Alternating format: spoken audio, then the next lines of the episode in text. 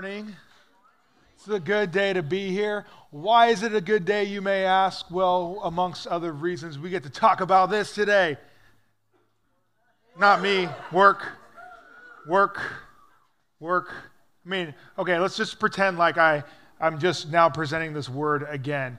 We're going to talk about this word. What's your real reaction? Oh, shut up. You guys, you guys are lying. You're lying right now. First service did it right. They were just like, ugh. Like, really? Ugh. You really have to talk about that on a Sunday? This is my weekend. Don't bring work into it. We don't want to talk about work. Why do we hate work so much? I mean, why do we hate work? Um, you know, if, if someone were to ask you, you know, during the work week, you know, how's work going? You might say something like, oh, living the dream. Living the dream. It's almost never true, by the way. Someone says it, that's like a cry for help, saying, please, this is horrible. I am not living the dream. But they say it anyway with a fake smile on their face, living the dream.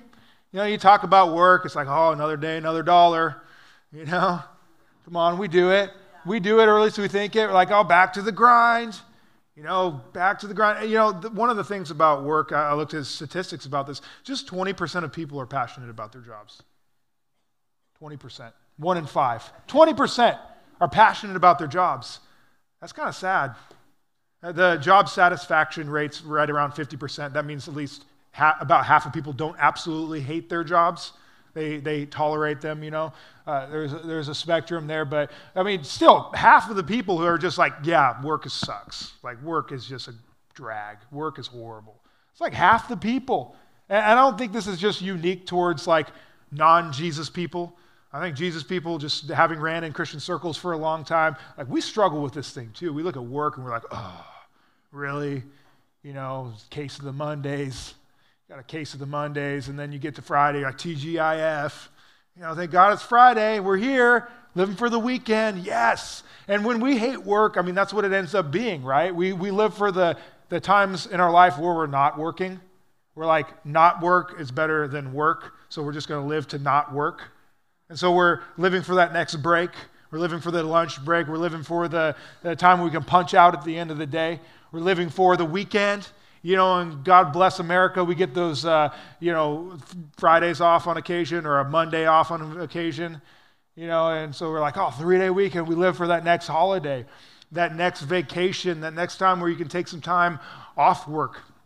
And, and it le- really leaves us like looking forward to retirement a lot, right? Which it can be a good thing, but also can be a bad thing if we're 30. We're like, that's a ways to go. We got a ways to go before we can get there. And it just seems like this unobtainable goal, but it leaves us working for those times of not work. And, and I think about this and I'm like, does it really have to be this way? Does work have to be such a drag? I mean, work feels like a curse. And uh, we actually, I, I, read this book uh, this fall um, called Every Good Endeavor by Timothy Keller about connecting your work with God's work. It blew my mind uh, when it came to work. And this is for someone that I have a relatively satisfying job. It's difficult um, and it's all encompassing and it's a lot of work, but I do, I do get excited about it. I do love what I do. Um, and sometimes, believe it or not, you're like, oh, you're a pastor. It's easy to connect your work with God's work. And you'd be surprised. You'd be surprised. Sometimes I'm like, I'm like working on a sermon or something, and someone like calls me. I'm like, oh gosh, I really have to deal with this person that needs help right now. Like, can't I just write my sermon and like, then I'm convicted pretty quick. But still, it's like it's not as it's not as easy as you might think. Connecting your work with God's work. This book is phenomenal. Uh, who likes to read? See some hands. Some hands. Laura just put her hand down. She did like to read. And then, hold on, one hands again. Hands again. Now keep your hand up if you don't really like your job. Okay. Well, do you, do you like your job? I do. Andy, Tammy, you want it? You, do you want the, Do you want to read this book? Okay, give this to Tammy then. All right. Enjoy. You can check this out. We'll post it on social media too if you want to read this book. Uh, there, it's a big book uh, relative for, to, to, kind of the topic that it's about. Um, so we're going to try to break this down in about three weeks, um, but you're going to have to be a little creative because I can't touch on all your vocations and your walks of life and all that stuff, but really ask God to speak to you and how it applies to your life uh, in the midst of this. And so we look at work as this kind of like necessary evil sometimes, this cursed thing. Um, And, it kind of leads us, even as Jesus people, to kind of pretend like commands in Scripture like this don't exist. When Paul talks about this a little bit, he says, work willingly. Work willingly at whatever you do. How many things that you do? All of them, all of them, right? Whatever you do, as if you were working for the Lord rather than for people. This is a powerful thing. You Bible scholars know who he's talking to in this picture or this verse. He's talking to, yeah, he's the, talking to the church in Colossae, but more specifically, he's talking to slaves, or more accurately, in today's terms, would be like indentured servants. There are people that owed somebody something else, and so they dedicated their life to pay them back for the debt that they owe. He's talking to the people at the bottom, the people who don't have a lot of dignity, don't have a lot of purpose in their work. And he tells them, work willingly at whatever you do as if you were working for the Lord rather than the people. And that very clearly means that it extends to all of us. All of us. That we should work willingly at whatever we do as if we were working for the Lord rather than for people. And you're like, well, maybe that's just a one off and you're taking it out of context, Pastor. But hold on, let's see this. Paul, again in 1 Corinthians 10, says, whether you eat or drink or whatever you do, how many of the things? Whatever. All of them, whatever you do, do it for the glory of God. We look at these things, we're like, is this possible? Can I do my job to the glory of God? Can I work willingly? Does that have to be this drag? Because it feels like there's no purpose, there's no hope in any of it. How, how can we reconcile that? Is there, I mean, yeah, I, I don't know if there's anything redeemable about work. Uh, so we're going to tackle these three questions during the series over the next couple weeks. Uh, is there purpose in work? Is there purpose? That's a big deal. Is there purpose? Can we find purpose in work? What went wrong with it? Because I always like to know, like, how, how did we get here from where it was supposed to be? So we'll, we'll tackle that. And how can our work be redeemed? We're going to be looking at during the series. My hope for all of us is that we'd be able to connect our work with God's work. And some of us might be challenged to go do other work. Um, I'm not saying the grass is always greener, uh, and I'll say some generalizations today that God can redeem all work. There's maybe some jobs that maybe some of us shouldn't be doing. I don't know. Um, but you have to figure that and wrestle that out yourself. Uh, but you might be stirred to go in another direction. I think that's okay too. But I want to pray over us as we get started today. Father, we look to you. We look to you for direction. God, this is a complicated subject, but we know to you it's simple. So we ask that you just make this clear to us today um, to follow you in the direction that you would lead in, Lord, knowing that uh, in you and in your will there is uh, so much more peace, purpose, and joy and hope than we'll find anywhere else. So I ask that you lead this group of people uh, to the direction of you, Lord, and to find you in our work. God, would you speak through me and have my words fall on receptive hearts? In Jesus' name. All right, so the biggest issue with work I think that we face is this question well, what's, what's the point? What's the point of work? Why do I got to do this grind? Why do I have to commit so much of my life to this thing that just seems pointless? What's the point?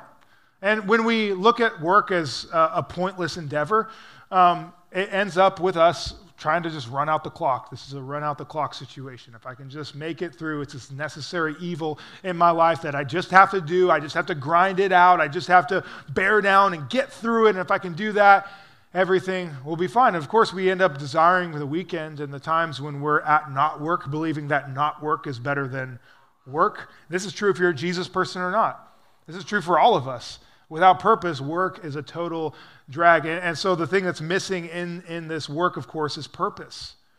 The, the reason why we're not passionate about our jobs is, is because we don't find purpose in it.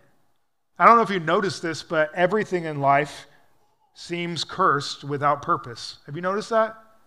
If you ever get to somewhere and you're like, what's the point? You either leave or you're like, I just, you wrestle with it. If it's something that you have to face, if it's a circumstance you're facing, you're like, uh, this is just horrible. This is senseless, right? We use this word all like senseless tragedy. It's a senseless circumstance. We're like, there's no purpose in it. And work can feel that way. Everything, though, seems cursed without purpose.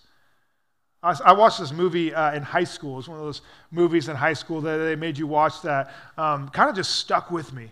It's a movie called Life is Beautiful. You guys seen that movie? It's a phenomenal movie, made in the late 90s. It's an Italian film, so it, you had to read the subtitles, which was always the worst. Um, but this movie, it still just stuck with me because it was powerful.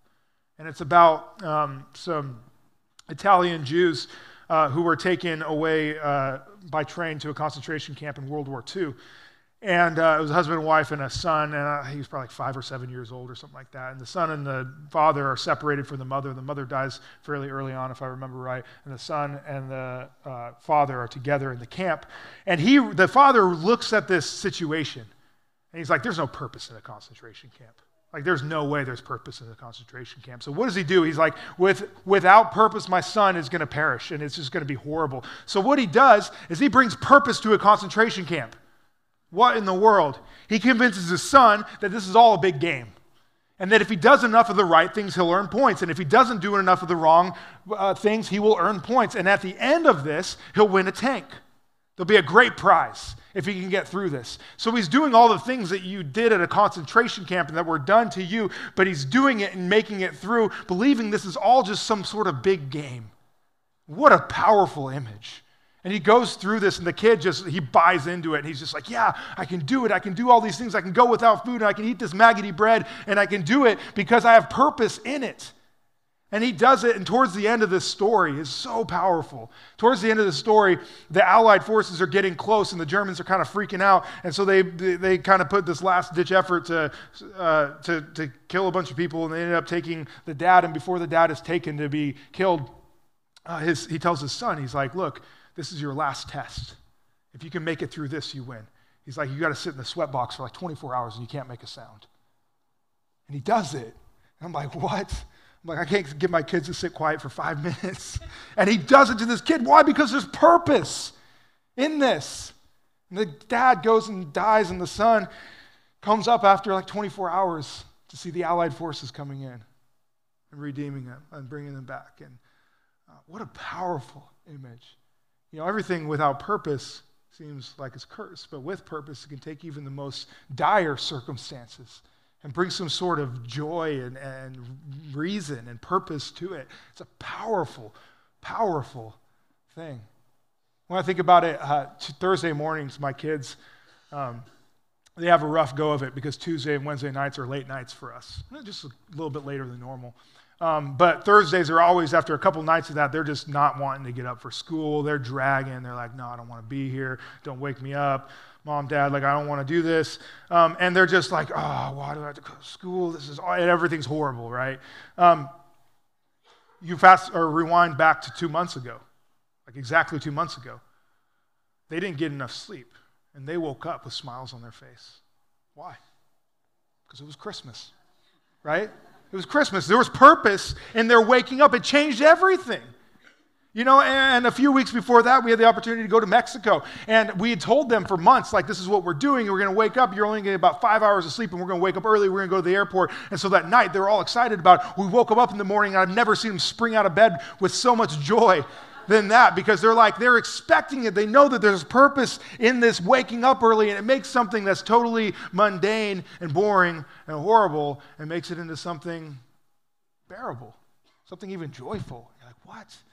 That's the power of purpose. I, I, think without purpose, sometimes we see, and especially in our, in our jobs, we see this point A where we're at, and then we see the point B, which is the ideal, and we just don't know how to get there. And a lot of times, purpose kind of serves as this pathway to get us from the actual to the ideal right, to where we want to be. But so often in our jobs, we look at them and we're like, we know there's this ideal out there, but it just seems completely unobtainable. And so we start going in one direction and we realize there's nothing there, so we, we draw back. And then we go another direction, and we draw back, and we go another direction, and we draw back, and we end up just kind of spinning our wheels and not actually going anywhere.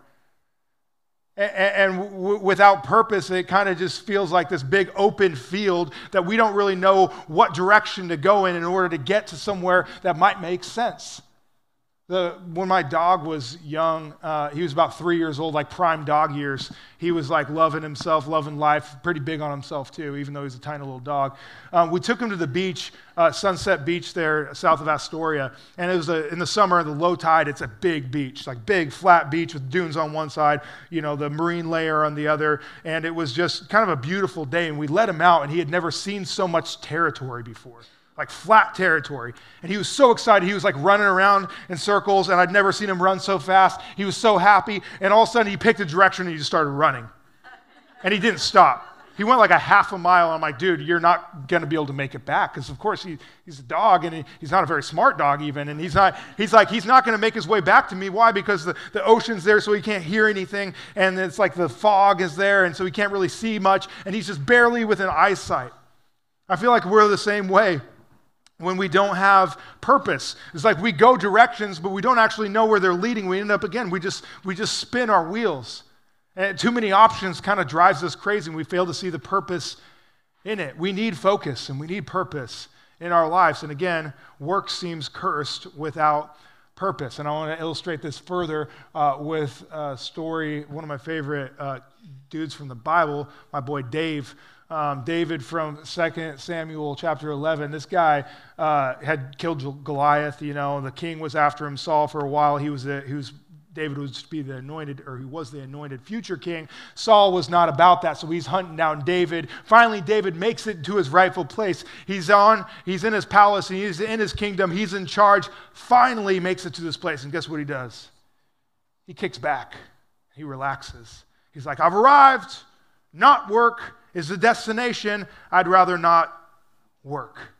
So this is powerful. We're going to pick up the story in 2 Samuel chapter 11, verse 1 It says, In the spring of the year when kings normally go out to war, David sent Joab and the Israelite army to fight the Ammonites. They destroyed the Ammonite army and laid siege to the city of Rabbah. However, David stayed behind in Jerusalem. David, what are you doing? When kings normally go out to war, what are you supposed to be doing, David? You're supposed to be going out to war. This is your job. David sent uh, someone ahead in his place. And again, the author, in twice in one verse, makes the point that David was somewhere he wasn't supposed to be. He stayed behind in Jerusalem. He was supposed to be out fighting. He had a job to do. And guess what? He's about to make a royal mess out of his situation because he's not walking in his purpose, in his work. So, why was he not working? Probably because he felt like he owed it to himself. He finally made it to the peak of you know being a king and he's in the palace and he's feeling pretty good about himself. He's arrived. He's like why not just kick back retire early? And just like david we think that if we could just not work we'll be happy. If we can just be in the place of not work it'll satisfy our desires and we'll be in a good place we see in uh, chapter or verse 2 late one afternoon after his midday rest must be rough dave not working and taking a nice midday rest. David got out of bed and he was ta- walking along the roof of his palace. And he looked out over the city and he noticed a woman of unusual beauty taking a bath. David, what are you up to? Like, I mean, come on. Kicking back, relaxing, without purpose, and he's looking down, and now he's up to no good right? He looks down, and I think this is, this is fascinating as I looked into this. Um, it's not like this lady was uh, just searching on Zillow and she's like, oh, it's palace adjacent with rooftop bath. Like, I want this place, you know? It wasn't like that. Uh, it, the, in all likelihood, his inner circle lived close by the palace. These were his protectors, these were his people that lived close by. David should know he has no business looking at somebody else's wife. He has no business looking down and, and, seeing this as something that he should like actually engage on, but he does anyway. And in fact, it's likely David had these 37 mighty men, like his closest of his close. This is an inner circle, and he's looking down, knowing full well that this probably person is probably related to his mighty men. And yet, because he's not working, he's up to no good. He had lost his purpose in this. Verse 3 says he sent someone to find out who she was and he was told she is Bathsheba, the daughter of Eliam. And I love the detail here. It's like, wait, you probably know who this guy is, David. Daughter of Eliam, and the wife of Uriah the Hittite, again, who was in all likelihood one of his 37 mighty men, the people closest to him. Yet David looks at the situation and his lost purpose. And like, what are you doing, David? Kicking back and relaxing, living the good life. He makes a royal mess of this whole thing. If you know the story, I'll, I'll walk you through it. What happens is what you expect to happen. They get pregnant. Um, she's married, right? So she, he brings back husband, being like, hey, you know, like, let's make it look like it's yours. And he won't because he's like, not while my boys are dying out on the battlefield. I'm not doing that. So David's all ticked off. He sends a letter with Uriah, which is his own death sentence, giving it to the commander of the army, saying, Hey, when Uriah and everybody's fighting, you're going to tell everybody to pull back, but you're not going to tell Uriah about it. He's going to die on accident. Right? Hasn't killed. Then the baby dies. It's like this whole crazy mess. And David, of course, comes to God afterwards and, and, and, and just bears his heart and, like, I'm a total mess. And that's why we love David. But still, he made a mess out of this whole thing. Again, why? Because he looks at this, this situation and he's like, man, if not work is the solution, if I could just not work, I'll be happy. If I'm just not working, I can be productive. And instead, it's like, man, idle hands are the devil's playground. I don't think that's even in the Bible. But man, that is so true. It's like, what are you doing? You got all this free time on your hands. You think you're going to be more productive? It's like, no. David, nothing good happens after midnight. Like, come on, what are you doing? David. Without purpose, bad stuff happens. When I look at the world right now, and my generation especially, with this mental health epidemic that we're facing, I mean, it's everywhere. It's rampant. It's not just uh, to, to, millennials, but when I look at millennials and Gen Z, and again, I'm not making a political statement at all here, but one of the things that I think about this is the, millennials were one of the first generations in the history of the world, really, that doesn't have to fight to survive. You don't have to work to survive. You don't have to. You should, maybe, but you don't have to. And, and there's not a, maybe a, a more in, like God given purpose in our lives than the, the, to fight to survive, the fight to eat right? When you know that if you don't work today that you're not going to eat and you know what hunger feels like, you're like, well, I better work so that I can eat. And that's a great motivating factor. It's purpose, whether you like it or not. And I think it's great that technology has come to the place where we don't have to face that. But there are unintended consequences with uh, the, the technology advancements that we have. And so people are left with all this free time on their hands or all this free time on their minds to think to think like never before. And we're like, well, it's a good thing to think, but yeah, Sometimes, if you're laid in bed at 3 a.m., like thinking about something that you're like, what am I up for right now? It's like that kind of thinking, that's not very productive. That's not very good. So we, we, we look at this, this, uh, uh, this life ahead of us, and we're like, if we could just be in this place of not work, we'd be happy. But we see that actually has unintended consequences with it. In fact, for a long time, millennials were coined as being uh, lazy people. But quickly we figured out that they're not actually lazy, they simply lacked purpose. And given purpose, millennials will lay down their lives for that purpose. So, again, something that we're lacking so much in our culture, in our society, is purpose. And you may think, well, hey, I'm a Jesus person, so all I have to do is, um, you know, do that thing where you talk about loving God and loving others, the greatest commandment, right? To love God and to love others. It's like, yeah, if I do that, like, I'll be happy. And if I am active in my faith and I go share the gospel and I go tell people about Jesus, then I should be happy. Yet I still have to go to the stinking nine to five job and I hate it. And so it's like, even if I want to do those Jesus things, those Christian things that Pastor Timmy talks about all the time, it's like I can't because I got this job that takes so much of my brain space and takes so much of my life, and we separate the two.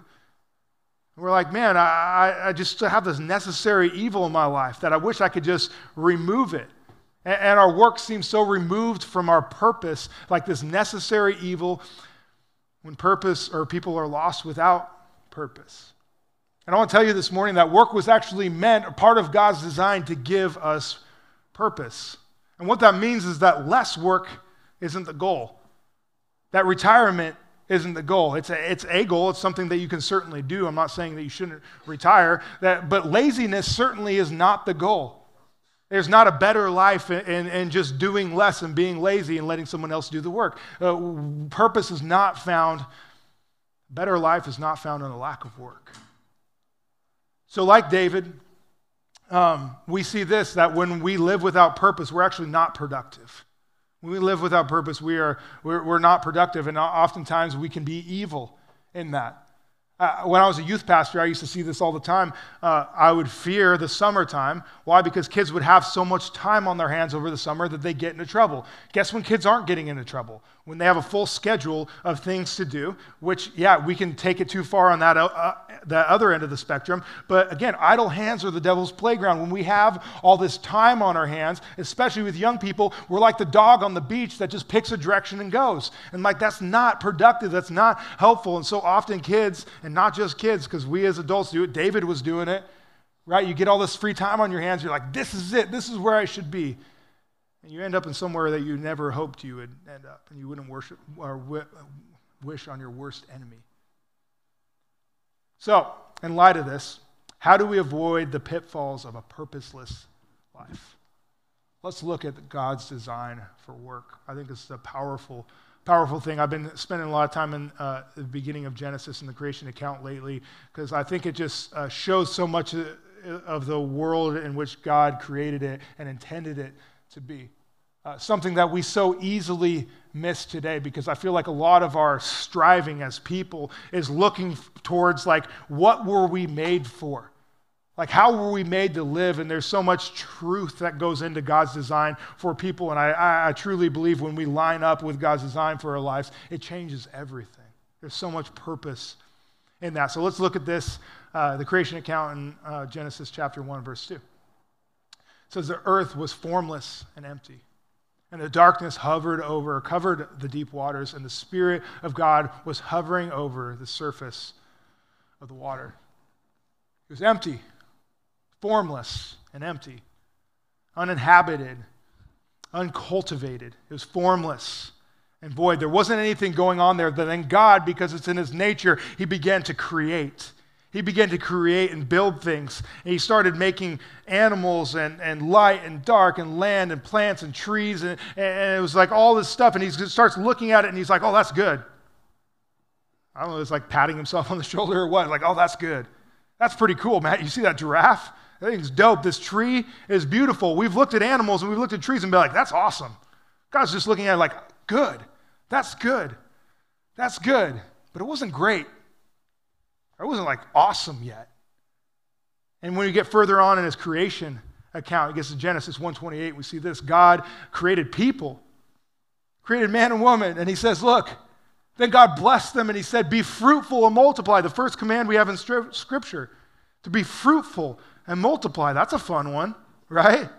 Grow in strength and in Numbers, what he's doing is like, I made you in my image. Now go make other image bearing covenant partners with me. So there's an aspect of just creating life and then rearing and raising this life to be image bearing uh, covenant partners with God. And then he says, fill the earth, fill the earth with these people and govern it. Govern it. Wow. It's an interesting thing to say. Reign, reign, reign over the fish of the sea and the birds in the sky and all the animals that scurry along on the ground. There's, a, there's an aspect to managing or stewarding this. I use this word a lot stewarding. It's being in charge of it and tending to it. Uh, there's an aspect of managing this, to being fruitful and multiplying, and then taking the things that you've now created and, and rule over them, but serve them in that. There's, there's, a, there's a, just an aspect of, again, just being managerial and, and providing for the needs uh, of the people and building and all that stuff kind of goes in there. And, and perfection up until this point was not yet realized. Why? Because they had work to do. Right? He gave them a job in light of all this. He's like, go do things with the things that I've created for you. Go do things. So, what did it mean to, to, to watch over at that time? I meant to like tend to it. I don't know, I wasn't there and it doesn't say, but it could have been something like pruning trees and it's like, well, I only have two hands. I can carry two apples from point A to point B. Let's make like a basket so we can fit like 10 of these suckers in here because they're great. And then later on, it's like, this is a great crop of apples. Maybe we should like dry some of these so you figure out how you can like hang them up and dry these fruits because dried fruit is awesome. They had work to do, right? He assigned them things to do. There's many facets of this tending, the tending and, and, and, stewarding that we see, but the kind of the, the, the basics are that we are to harness the potential of the stuff and the people in the world and use it for our benefit and for the benefit of the whole of the group of people.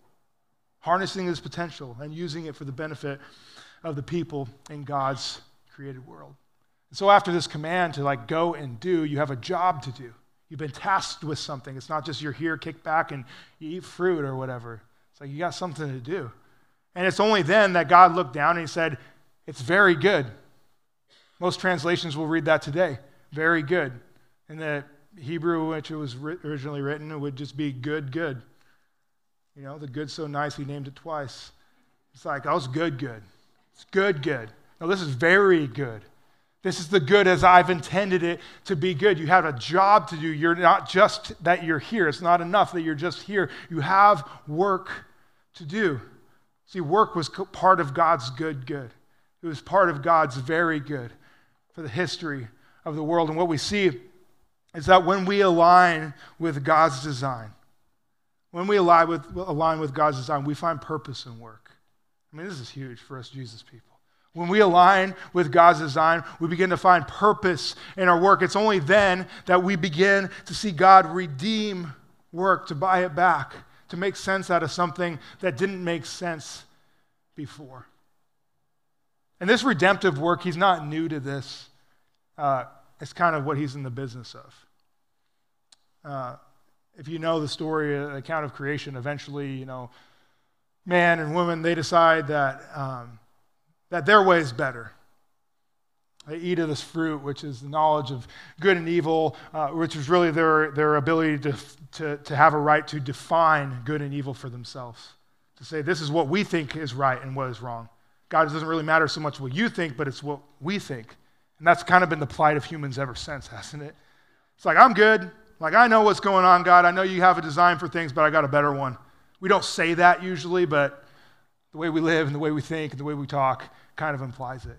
So it kind of began this downward spiral, and then God started this redemptive plan through this guy named Abraham, where he's like, I'm going to bless you, and I'm going to bless all the world through you. And, and people just grappled with this back and forth, back and forth. And finally, God sent his own son to the world to redeem it, to buy it back, to look at us and our pain and our brokenness and our striving to do good in his created world. He sent his son to live the perfect life and to die as the perfect sacrifice, a substitute for our sin.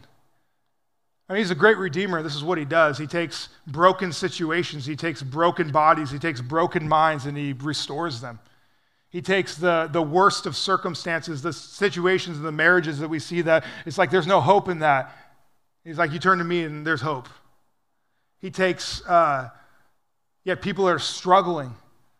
And he's like, I can restore that. He's like, Look to me. I created all this. I can restore this. And if he can do that, he can certainly begin to redeem your work.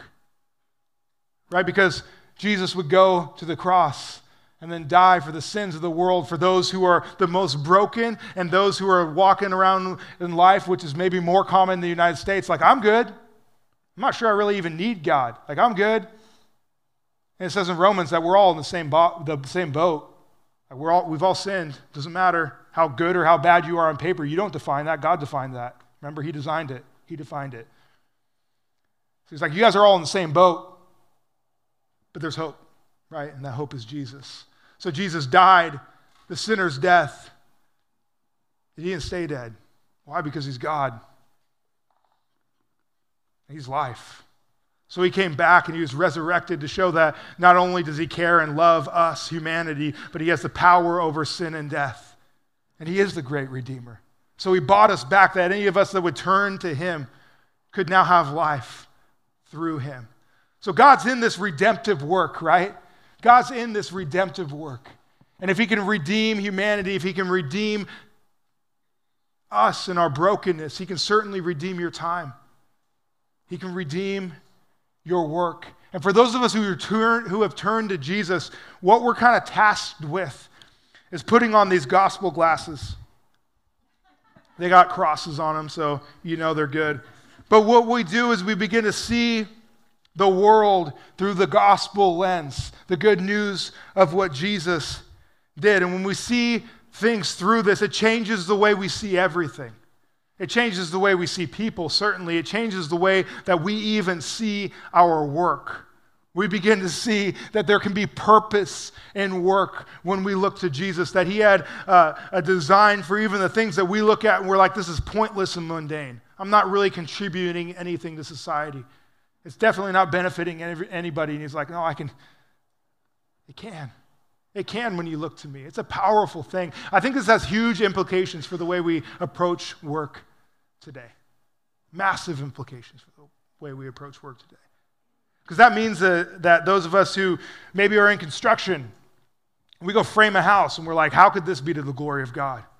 I think God cares about people having shelter because it's a big deal. I've slept outside before. I'd rather not, right?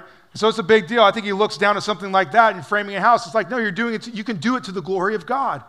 Why? Because it matters in his kingdom that people aren't cold. It should matter to us. If you're wiring a house, it's like, I love electricity. I've gone without electricity before. It's no fun. Right? Electricity can be a very good thing. It's like if you're wiring a house and you're like, how can I possibly do this for the glory of God? You can find hope, you can find purpose in that. God can begin to redeem that, and you can do that to the glory of God. You can cut hair to the glory of God. Why? Because I love having my hair cut.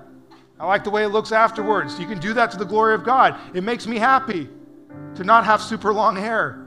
Hair cutting can be done to the glory of God. That's a, I mean, that's a cool thing. You can s- sweep a street. I don't know if you got any street sweepers in here. I love that. I hate it when rocks kick up and break my windshield. And I, I would much rather have a, a, a, clean street.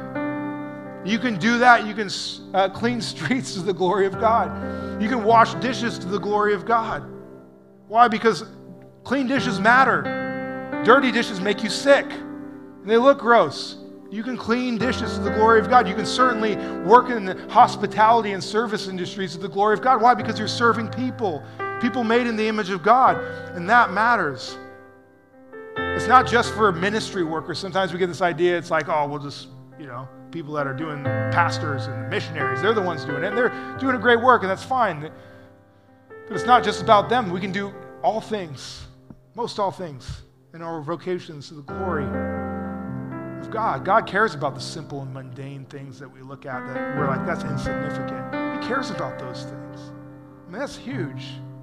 We can do these things in our jobs to the glory of God. So, what would it look like to allow God to redeem your work? What would it look like? To do everything to the glory of God, just as Paul commanded. What would that look like? I think about parenting. Uh, that's one of the things that kind of left out a little bit this morning, not intentionally. Parenting matters. It's a big deal. It's a big deal. Raising uh, image bearing covenant partners with God, like that is a big deal. Like, never minimize that or de- deplete that. You're spending a lot of time on that. And when you see it from the lens of the gospel, right, you're like, I'm raising this child made in the image of God to know Him and to be a functioning, contributing member of society, like that matters. That matters so much. You can find purpose in that when it comes to your job. Again, realizing that He cares about the minuscule, mundane, insignificant things that we see with our own eyes, and we can align our uh, align with His design, and He can begin to redeem our work. Then we can build, serve, grow to the glory of God in what whatever we're doing. That's huge. In school, too, if we look at school like I did in middle school and high school, I'm like, what in the world is the point here? It's like education matters. You should learn, you should grow. You can do that to the glory of God. It could change your perspective. You can find purpose in that, and it won't feel like such a drag anymore. You can do it to the glory of God. I want to pray for us. And of course, as always, we have the prayer room in the back. If you need prayer for anything today, we'd have people that would love to stand with you, whether it has to do with work or otherwise. We'd love to pray with you. Father, thank you for this group of people. God, I ask that you'd speak to everybody in this room right now. Tell us the areas in our life that we need to align with you. God, help us to find purpose in what seems insignificant, what seems pointless. Help us to find purpose in our work, God. Would you begin to reveal to us what it looks like to do everything as if unto you, to work willingly at all we do, to do things to the glory of God. God, forgive us for looking at these gifts of jobs, no matter how pointless we think they are, uh, for making them what you didn't intend them to be. God, we ask that you would come and redeem our time, you would redeem our work for your glory and align our hearts with your heart. In Jesus' name, amen. Let's sing together.